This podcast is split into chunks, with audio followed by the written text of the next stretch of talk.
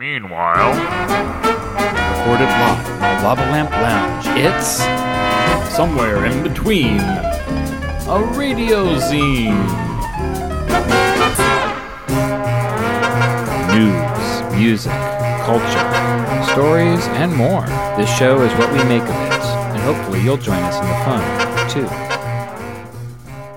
Now let's get started. And welcome to the final chapter of our story. It's issue 38, the first inauguration, part 3. It wasn't just that the inauguration happened on a different day over 200 years ago. A lot of things were different when a new president was being ushered into the world. These days, we have a presidential ball almost immediately after the inauguration, but uh, inaugural balls were not a common practice at the beginning. There happened to be one a week later. It was meant more as to say, oh, hey, cool, you're the president, uh, congratulations, than uh, born out of any kind of tradition.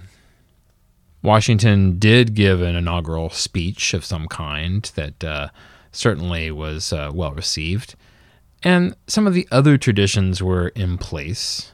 In fact, you can even see a film version of this as depicted on the miniseries John Adams. It gets a few of the details a little off, but it basically shows you what happened. And it's strange to imagine that there is a way that you could uh, actually portray this for audiences because this does to one degree, feel like it was some sort of ancient history. But when you think about it, these were just people. Sure, they lived 200 years ago, but they still have to go through life just like everyone else has to. Blood-stained footprints in the snow. Valley Forge, winter of 1777 78.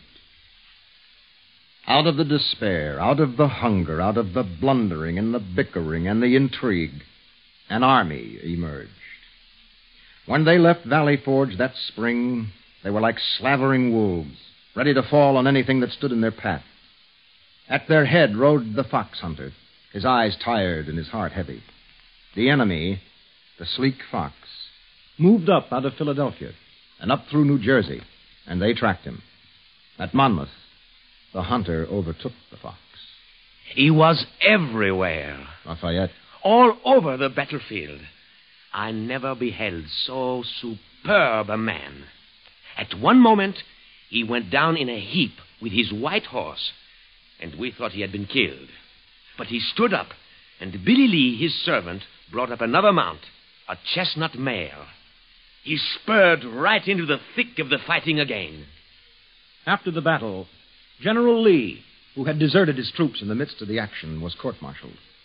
He said he had tried to save the main body of his men in a hopeless situation. But the rumor was that he had tried to lose the battle deliberately, sold out to the British. The war dragged on to its weary conclusion now. Battles were won and lost.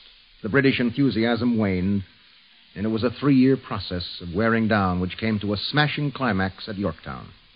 On Friday, October 19, 1781, the British Army surrendered after six years of war. It was a warm October day. John Hyde Preston, in his book A Short History of the American Revolution, describes the surrender at Yorktown. Washington rode out on the right, very superb on his big white battle charger, his boots polished, his hair finely powdered.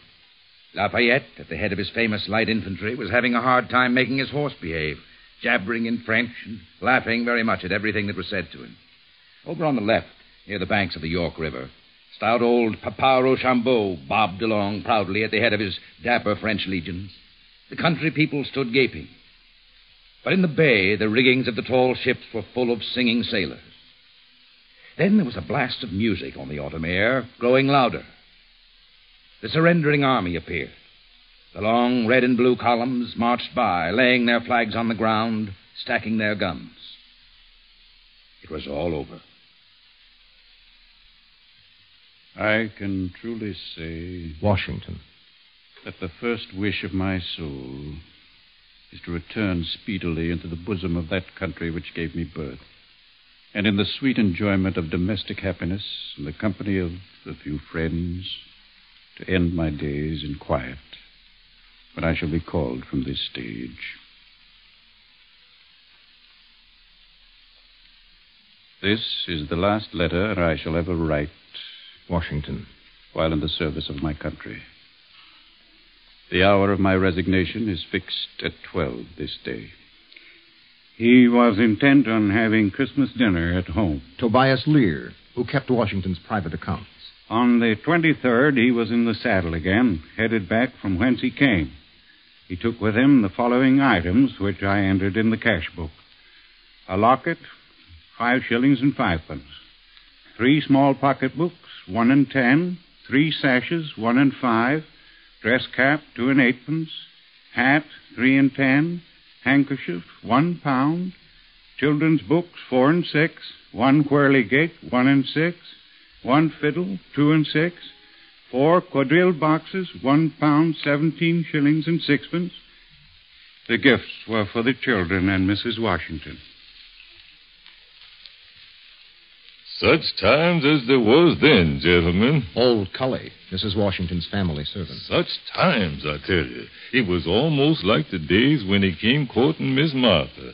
Laughing and singing, and him bouncing the little ones on his knee, and dancing with the ladies, and folks coming in carriages from miles around to wish him well and shake his hand. And in the morning he was up at four o'clock, and he took his man Billy Lee, and they rode out on the farms, and they was smiling like there was some big joke all the time. But I tell you, sir, I seed Miss Martha look at him sometimes quick like, and I could tell she was worried about him. Seems like he was always going, like a big clock that can't unwind. Up at four, in the saddle. I remember when Dr. Craik and Master Bushrod come in saying they couldn't keep up with him. He'd started his horse and drove her till she like to drop from it. On April 30th, 1789, he took the oath of office as first president of the United States. My movements to the chair of government will be accompanied by feelings not unlike those of a culprit who is going to the place of his execution. A year before, he had refused an offer of the crown by Colonel Nicola, one of his officers. He called me into his headquarters at Newburgh. Washington Secretary Jonathan Trumbull. I remember it well because he was almost trembling to hold back his rage. I have the original notes right here in my folio. Sir, it is with a mixture of great surprise and astonishment I have read the sentiments you submitted for my perusal. Be assured, sir, no occurrence in the course of the war has given me more painful sensations. If I am not deceived in the knowledge of myself, you could not have found a person to whom your schemes are more disagreeable. Let me conjure you, if you have any regard for your country, banish these thoughts from your mind. The part I acted in the American Revolution is well known. This is Tom Paine speaking. I shall not here repeat it. It is time, though, sir, to speak the undisguised language of historical truth. The person addressed is President Washington. You slept away your time in the field till the finances of the country were exhausted, and you have but little share in the glory of the final event. You commenced your presidential career by swallowing the grossest adulation. If you are not great enough to have ambition, you are little enough to have vanity. John Adams is said, and John, it is known, was always a speller after places and offices. John has said that the presidency should be made hereditary in the family of Washington. He did not go so far as to say the vice presidency should be made hereditary in the family of John Adams. The character which Mr. Washington has attempted to act in this world is a sort of a non describable chameleon thing called prudence. It is in many cases a substitute for principle and is so nearly allied to hypocrisy. As to you, sir, treacherous to private friendship, for so you have been to me, and that in the day of danger, and a hypocrite in public life, the world will be puzzled to decide whether you are an apostate or an impostor.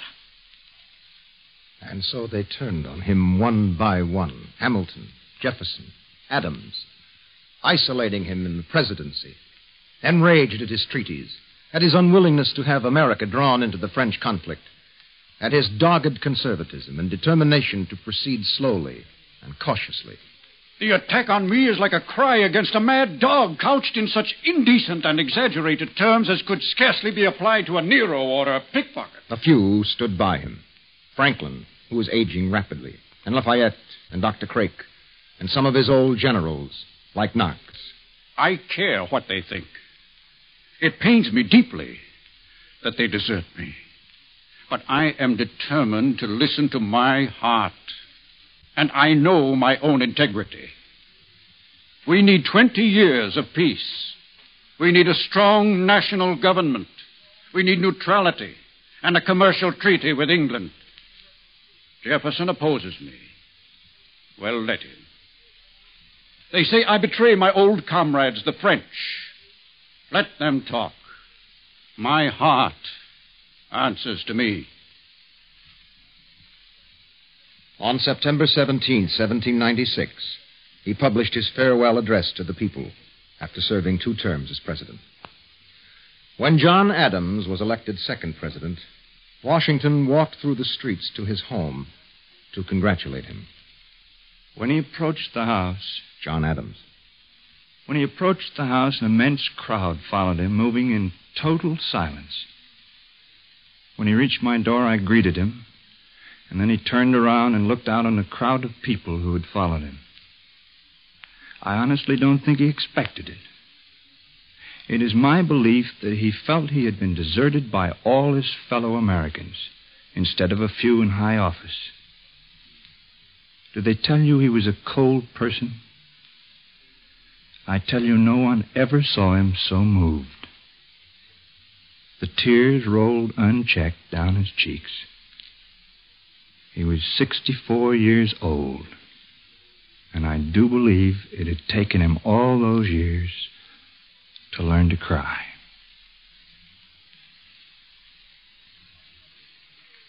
On Sunday, December 8, 1799, he contracted a sore throat.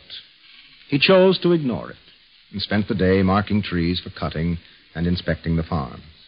That night, he wrote some letters, read the newspapers, and went to bed. Next morning, his friend Dr. Craik was called, along with two other physicians. He was bled and given molasses and vinegar. The bleeding weakened him, but he was bled again, as was the medical procedure. About five o'clock, Dr. Craik came into the room. Tobias Lear, his bookkeeper. The general said, Doctor, I die hard, but I'm not afraid to go. The doctor pressed his hand, but could not utter a word. About ten o'clock, he made several attempts to speak. At length, he said, I am just going. Have me decently buried. I bowed assent, for I could not speak. He looked at me again and said, Do you understand me? I said, Yes. And he said, Tis well. About ten minutes before he expired, his breathing came easier. Dr. Craik came to the bedside. and The general's hand fell from his wrist. I took it in mine and pressed it to my bosom. Dr. Craik put his hands over his eyes, and then he expired without a struggle or a sigh. Mrs. Washington, who was sitting at the foot of the bed, asked in a firm voice, Is he gone? I could not speak. "'Tis well, she said, in the same voice. All is now over, and I shall soon follow him. I have no more trials to pass through. I think I knew General Washington intimately and thoroughly. Thomas Jefferson. His mind was great and powerful without being of the very first order. It was slow in operation, but sure in conclusion. Hearing all suggestions, he selected what was best. And certainly no general ever planned his battles more judiciously. He was incapable of fear, meeting personal dangers with the calmest unconcern. His integrity was most pure. His justice the most inflexible I have ever known. No motives of interest or consanguinity of friendship or hatred were able to bias his decision. He was indeed, in every sense of the word, a wise, a good, and a great man. In Bath, England, Sally Fairfax, widowed and childless, clinging to a letter she had received from George Washington only two months before his death. Un malheur ne vient jamais seul. On n'estime jamais une chose assez qu'avant que nous l'avons perdue. These are the words she wrote in her Bible. Sorrow never comes singly. We never value a thing rightly till it is lost. The preceding program was transcribed.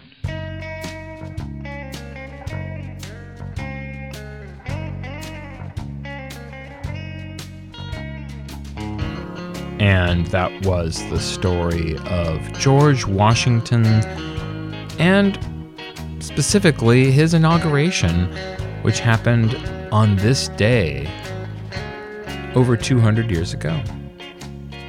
George Washington, of course, being our first president, but also a bit of an enigma.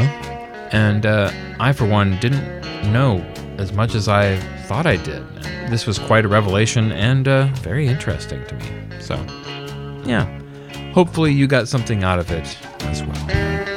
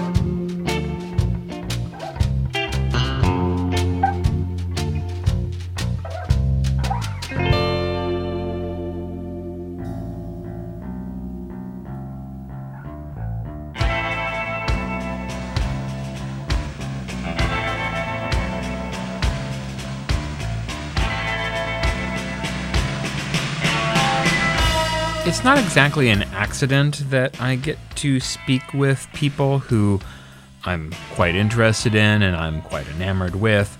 So when it happens, it shouldn't surprise me. But every once in a while, I get to speak with somebody who really kind of does a number on me. Causes me to rethink a lot of the things that I had in my mind in terms of where my inspirations come from, what my goals are, where I want to move in the world and figure out as far as the future.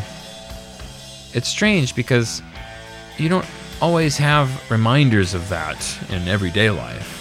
Most of the time, we just kind of sit around and uh, try to figure out what to do each day rather than think about these long term plans or the context for why we do what we do now and how we got to where we are. Anyway, that's neither here nor there. I recently got to speak with somebody who uh, had this kind of effect on me, and certainly I've been kind of wondering where my place in the world is and what it means to have accomplished something like that it's not exactly like I, you know, climbed Everest or, you know, something uh, similar. I mostly just kind of spoke to a childhood hero. someone that I actually didn't know I was a hero of when I was a child. So, who's to say how this is going to affect me or what I'm going to make of all of this?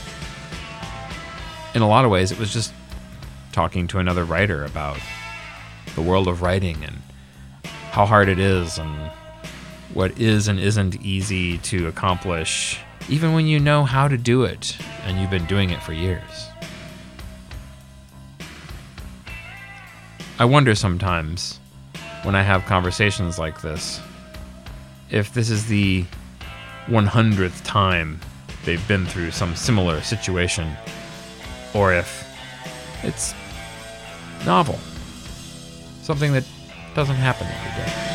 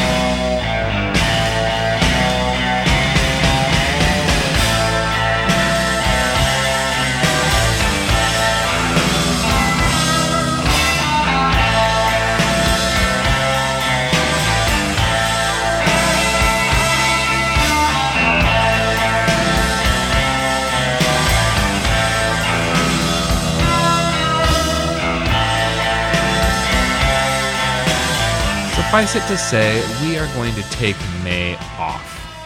I think we've earned it. I think uh, we've done a lot of good work here in the last 12 issues, and I, I, I'd like to kind of just have a little fun, if you know what I mean. Today is my birthday, after all. So why not? We'll uh, catch up again in June. And hey, that's uh, the one year anniversary for our program. So we'll probably have a lot to say then about where we have been and where we want to go next. And then uh, that puts us on the path for a summer full of fun. What can I say except that this is a ton of fun and let's keep on keeping on.